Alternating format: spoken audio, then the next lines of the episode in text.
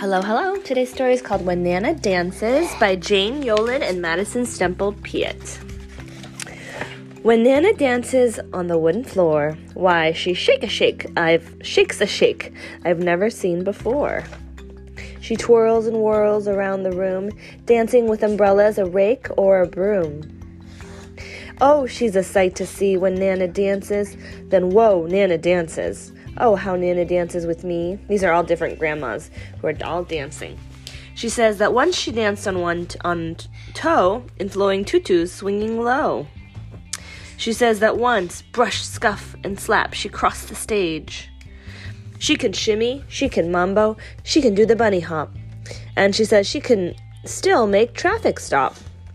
That she's a wonder, it's easy to see. When Nana dances, then wow, Nana dances. Oh, how Nana dances with me. But of all of her dances, the finest by far is when she dances to Papa's guitar. Or holds her firstborn grandbaby, me, laughing and crying simultaneously. Now she dances when we walk, she dances when we stroll, she dances with her blue ribbons and big silver bowl. She does East Coast swing and a buck and a wing.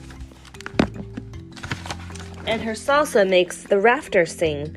We watch her steps onto TV, but I think we can all agree that the best is when she dances. Most fun is when she dances. I love when Nana dances with me. Yeah, and all these nanas are all dancing with their grandkids at a looks like a party. And that is the end.